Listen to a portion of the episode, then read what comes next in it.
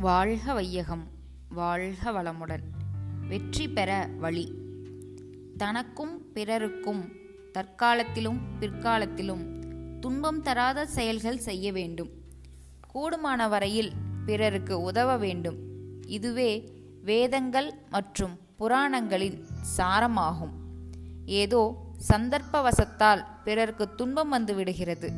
அவர்களால் தீர்த்து கொள்ள முடியவில்லை. அப்போது இயன்ற வரையில் நாம் அப்படிப்பட்டவர்களின் துன்பத்தை தீர்க்கிற போதும் அதனால் நமக்கு துன்பம் வந்து விடாமல் பார்த்து கொள்ள வேண்டும். ஏனென்றால் நமக்கே துன்பம் வந்து நாம் பிறரிடம் போய் அதை தீர்க்கும்படி கெஞ்சும் நிலை வந்துவிடக்கூடாதல்லவா அந்த அளவில் விழிப்பாக இருந்து கொள்ள வேண்டும். தனக்கும் துன்பமில்லாது பிறருக்கும் துன்பம் விளைவிக்காத வாழ்க்கையில் நமக்கு என்னென்ன தேவையோ அவை கிடைக்கும் சூழ்நிலை தானாகவே அமையும். இதற்காக கெஞ்சி கேட்டு ஒன்றும் நாம் பெற வேண்டியதே இல்லை. எந்த இடத்திலே எந்த காலத்திலே எந்த நோக்கத்தோடு எந்த செயலை நீ எவ்வளவு திறமையாக செய்கிறாயோ அதற்கு தகுந்தவாறே உனக்கு விளைவும் வரும் வெற்றியும் வரும். அருள் தந்தை வேதாத்ரி மகரிஷி.